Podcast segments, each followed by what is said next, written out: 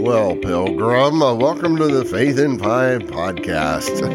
that was not a very good John Wayne impersonation, was it? Hey, it's the best I've got. Uh, and in fact, I'm kind of mixing up my my uh, Western movies here because uh, John Wayne did not star in The Good, the Bad, and the Ugly. But uh, I think that was Clint Eastwood, in fact.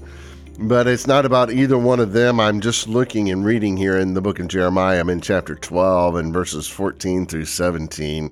And, and really, what I see in there is some good, some bad, and some ugly. And I thought, well, hey, let's give it a shot.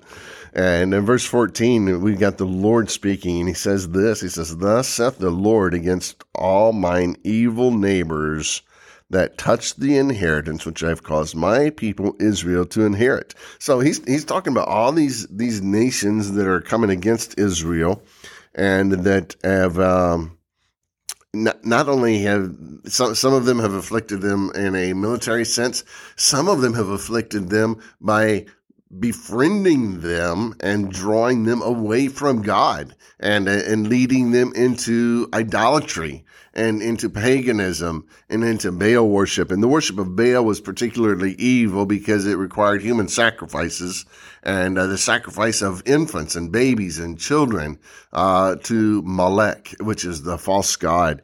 And and they lured the children of Israel, the worshippers of Jehovah, into their false, idolatrous, wicked practices.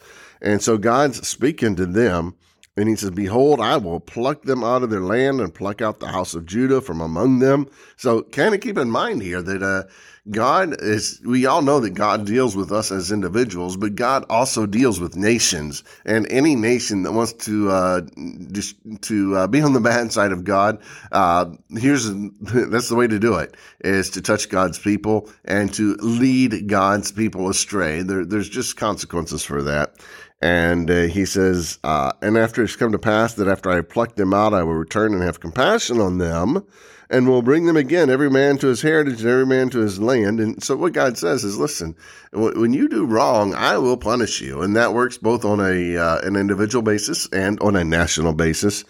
And he said, if and it shall come to pass if they will diligently learn the ways of my people and swear by my name, the Lord liveth, as they taught my people to swear by Baal, then shall they be built in the midst of my people. And so, just like you cursed the people of Israel, he says, uh, by taking them into false idolatrous worship of Baal, he says, but if you learn to worship me, this is God speaking. This is not man speaking. This is not a government speaking. It's not a, a preacher speaking. This is the Lord God speaking to them. And he says, if you will worship me, he says, then I'll bless you. He says, you can, you can be saved out of all of this mess that you got yourself into. You are not irredeemable. And that's the thing I love about God is that no one is irredeemable. We, we've heard that word cast about a lot, but it just doesn't, it's, it's not a real thing in God's eyes and God's mind. And he says, But if they will not obey, I will utterly pluck up and destroy that nation, saith the Lord. And so, just a couple things that we ought to learn here is that the effects of our nation do affect us on a personal basis. Uh, we never want our nation to be on the wrong side of God. I never personally want to be on the wrong side of God because there are, listen, there's blessings and there's cursings. There's the good, the bad, and the ugly that comes from our relationship with God and how we treat that relationship. On a personal basis, I always want to be on the right side. I always want to be on God's side. Am I always? No. Uh, I fail just like you probably fail.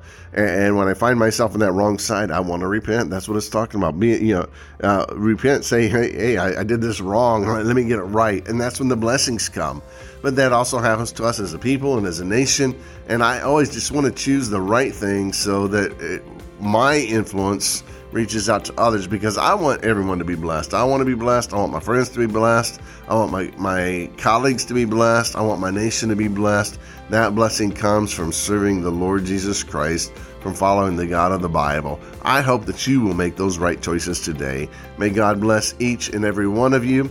We have been in Jeremiah chapter 12, verses 14 through 17 today in the good book, and I will connect with you tomorrow. Thank you so much. God bless. Info at faithinfive.org.